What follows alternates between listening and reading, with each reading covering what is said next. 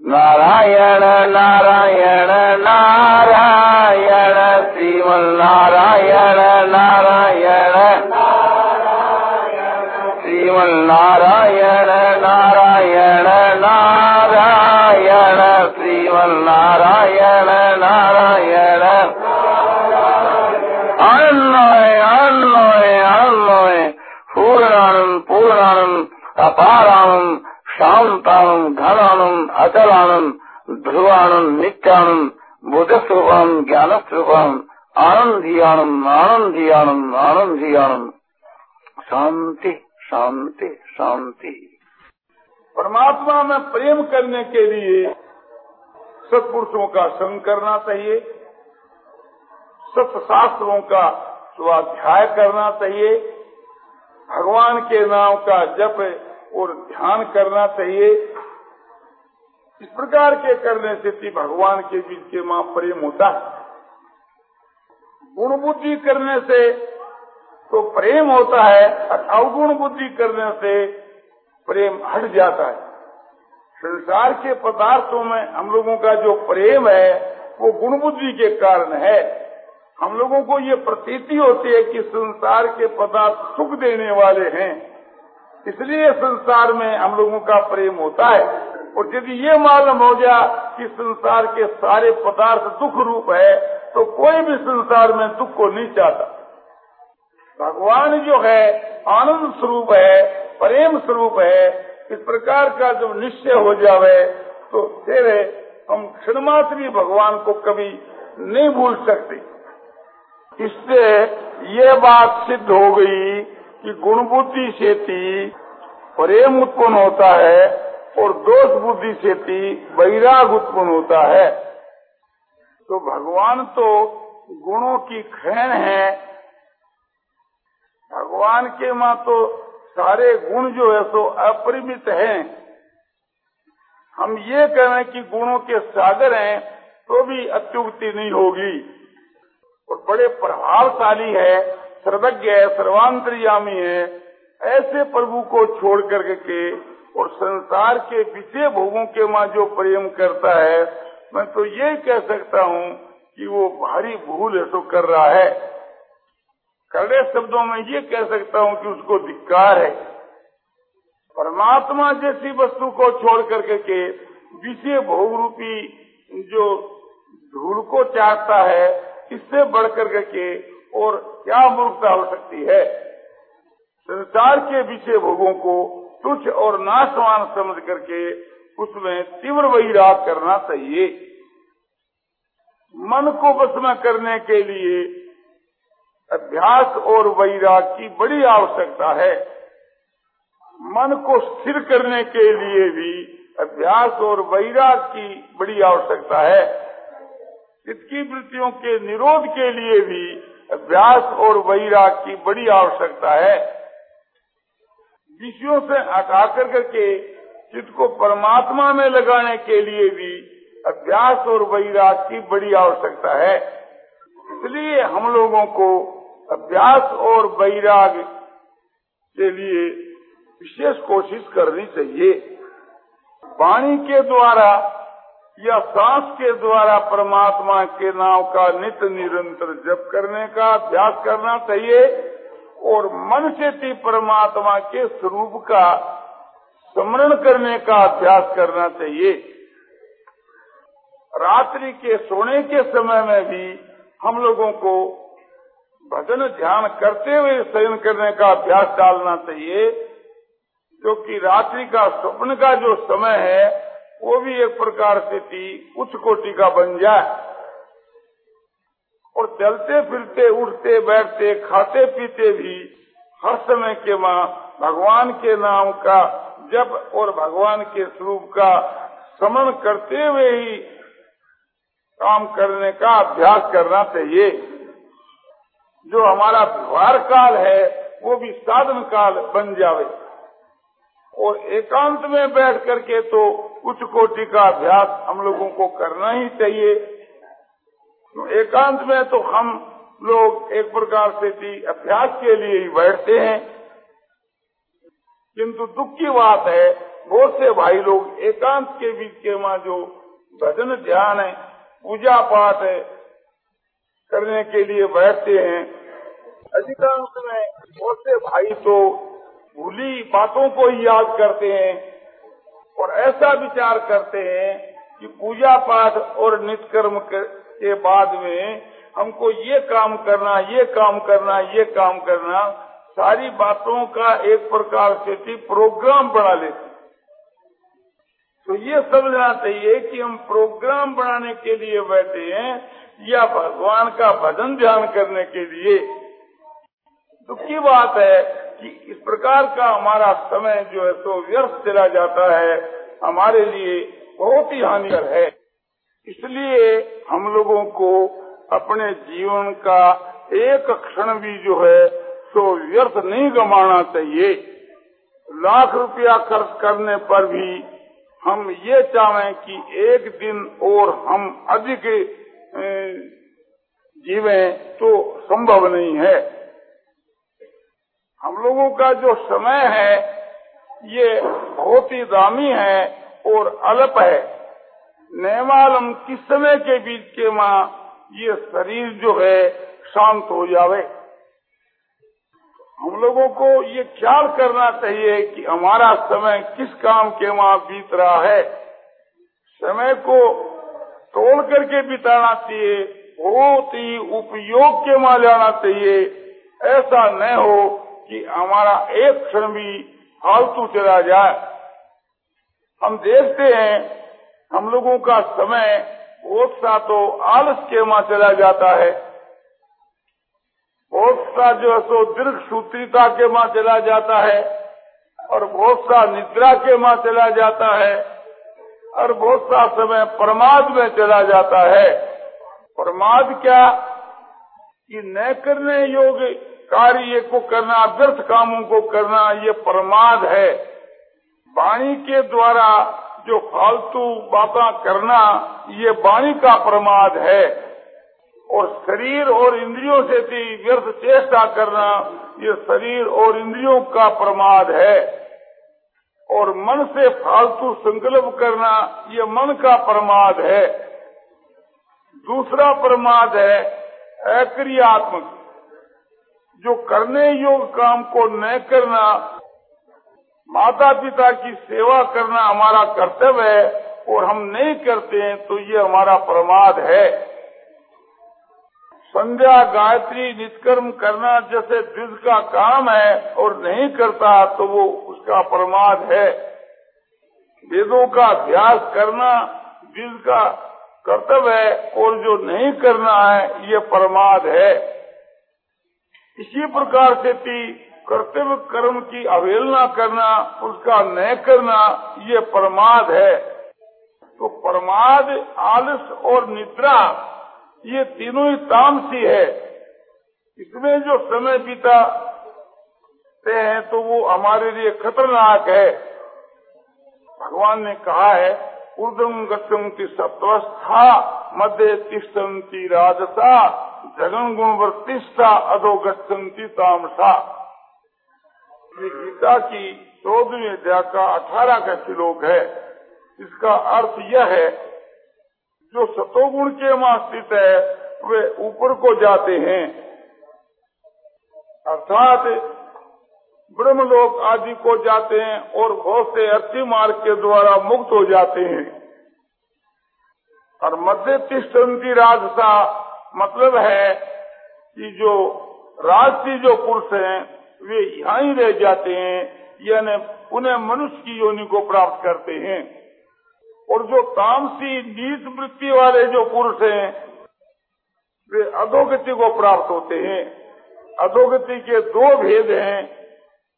एक त्रिक आदि योनिया, जैसे पशु, पक्षी, कीट, पतंग आदि की योनिया की जो प्राप्ति है, ये अधोगति है। और दूसरी, उससे भी बढ़कर के अधोगति है कि रोरव, महारोरव कुंभी पाग तामेश्वर, अंध तामेश्वर आदि जो घोर, जो नरक है, उसके वहाँ सो जाते हैं।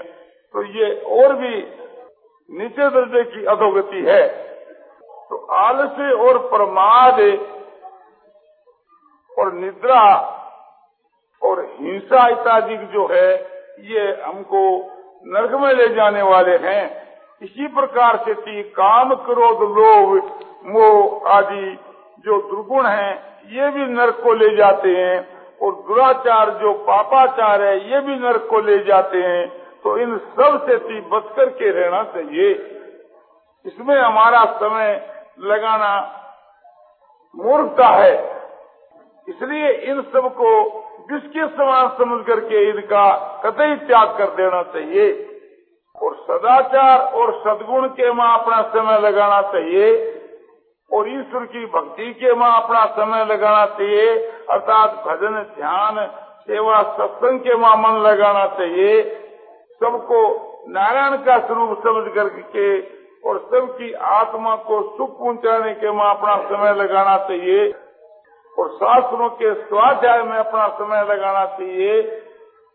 इन सब बातों को अमृत के समान समझ करके इनका सेवन करना चाहिए। यही समय का सदुपयोग है। हमको ये ख्याल करना चाहिए कि हमारा समय किस काम के माँ जा रहा है। क्योंकि समय बड़ा दामी है। इस समय हम सावधान नहीं होंगे तो आगे जाकर के हमारे को घोर पश्चाताप करना पड़ेगा, जैसे तुलसीदास जी ने कहा है। सो परत्र दुख पावगी।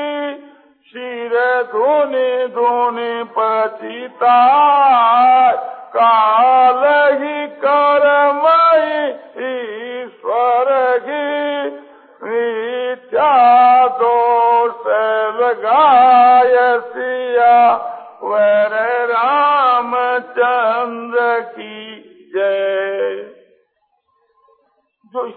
बीच के माँ अपने समय का सदुपयोग नहीं करता है, उसको आगे जाकर के घोर पश्चाताप करना पड़ेगा, सिर धुन धुन करके पश्चाताप करना पड़ेगा।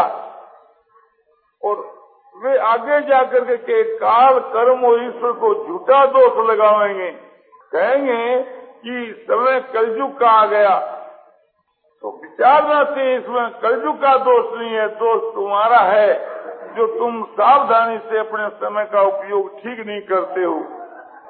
और प्रार्थ को दोष लगाएँगे कि हमारे तकदीर में ये बात ऐसे ही लिखी थी, ये बात भी झूठ है।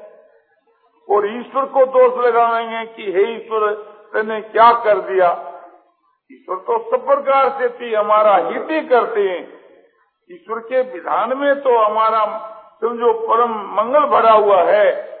हम इसको समझते नहीं, इस वास्ते ईश्वर को गालियाँ देते हैं और ईश्वर के माथे पर दोष लगाते किंतु वास्तव के वहाँ दोष हमारा है तो हम लोगों को सावधान होना चाहिए और ये समय जो बड़ा दामी है, इसको एक प्रकार से अच्छे काम के माँ, अच्छे से अच्छे काम में लगाना चाहिए।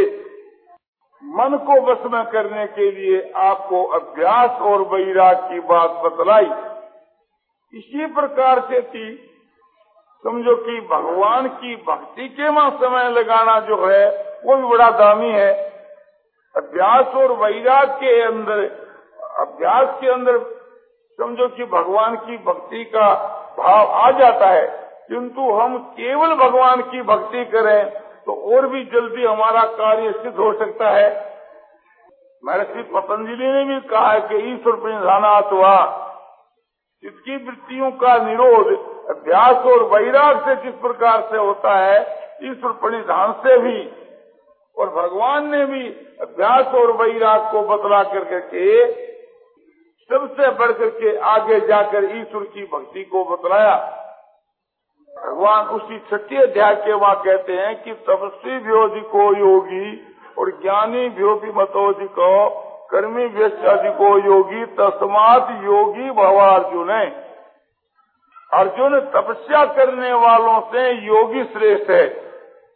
और शास्त्र के जो जानकार, जो पुरुष है, उनसे भी योगी श्रेष्ठ है। और सहकाम भाव से कर्म करने वाले पुरुषों से भी योगी श्रेष्ठ है। इसलिए तू योगी हो।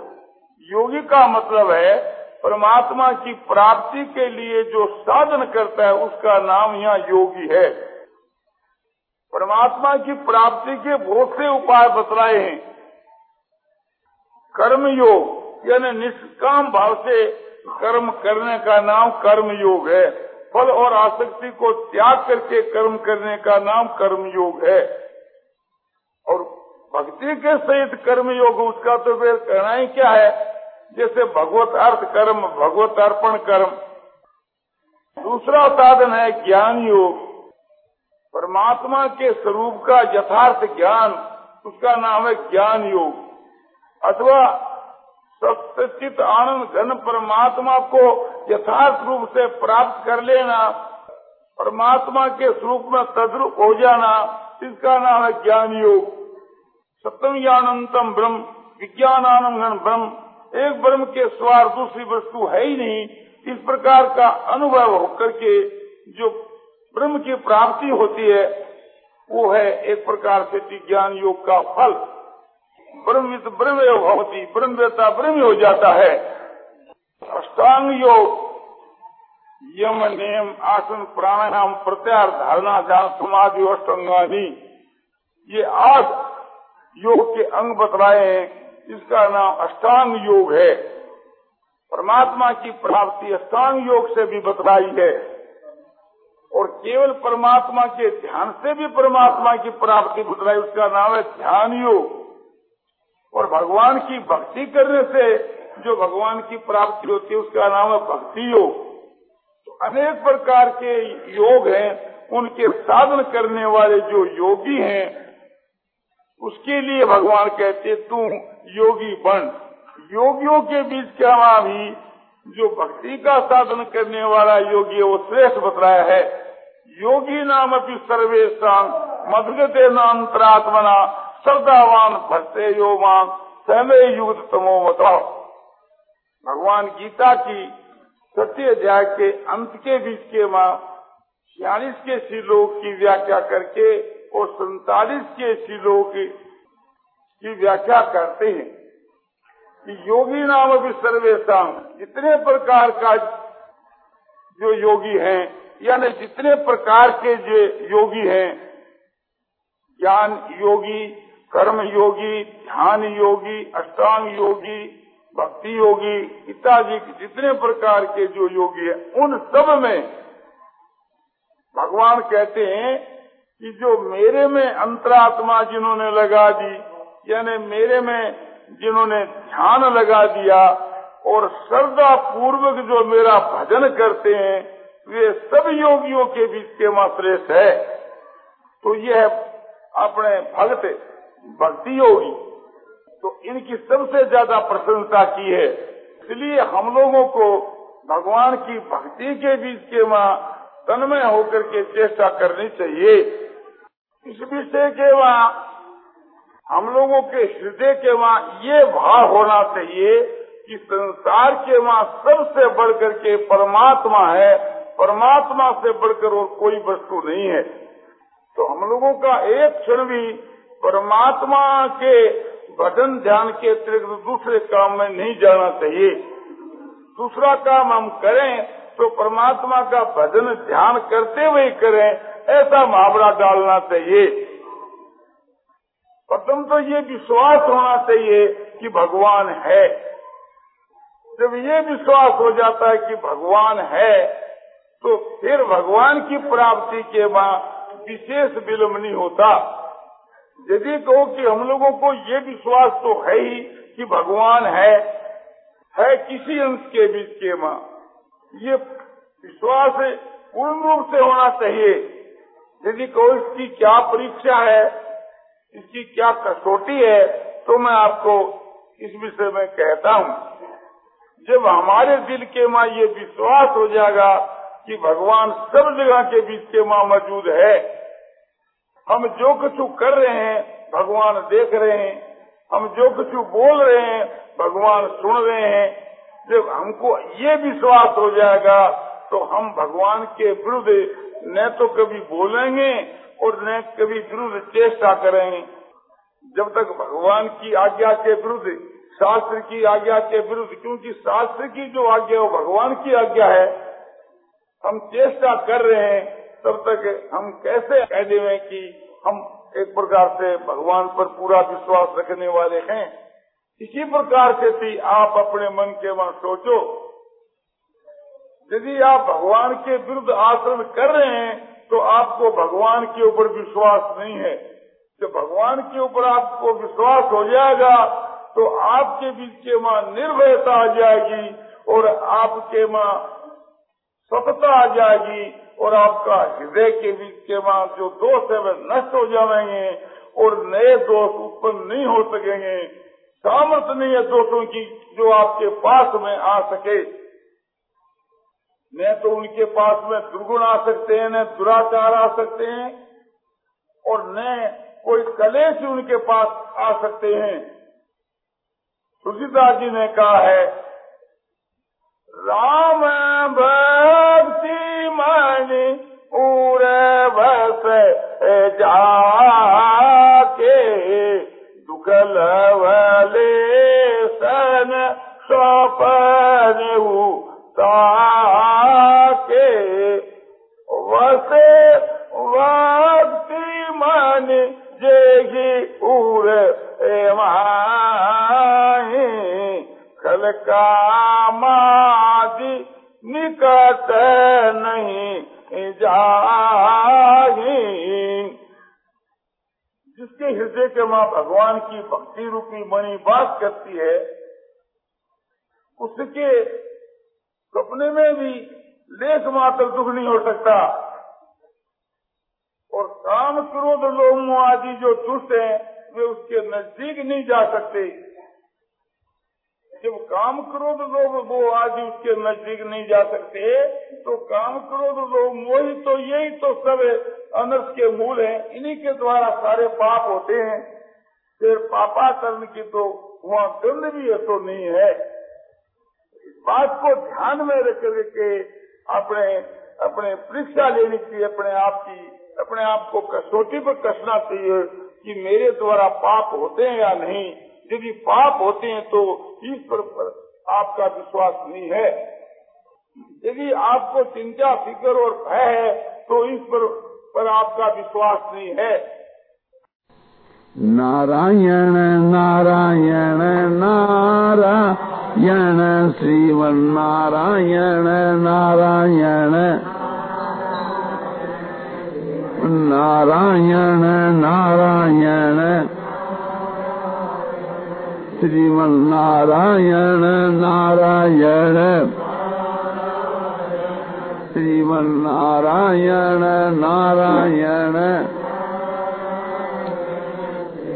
नारायण नारायण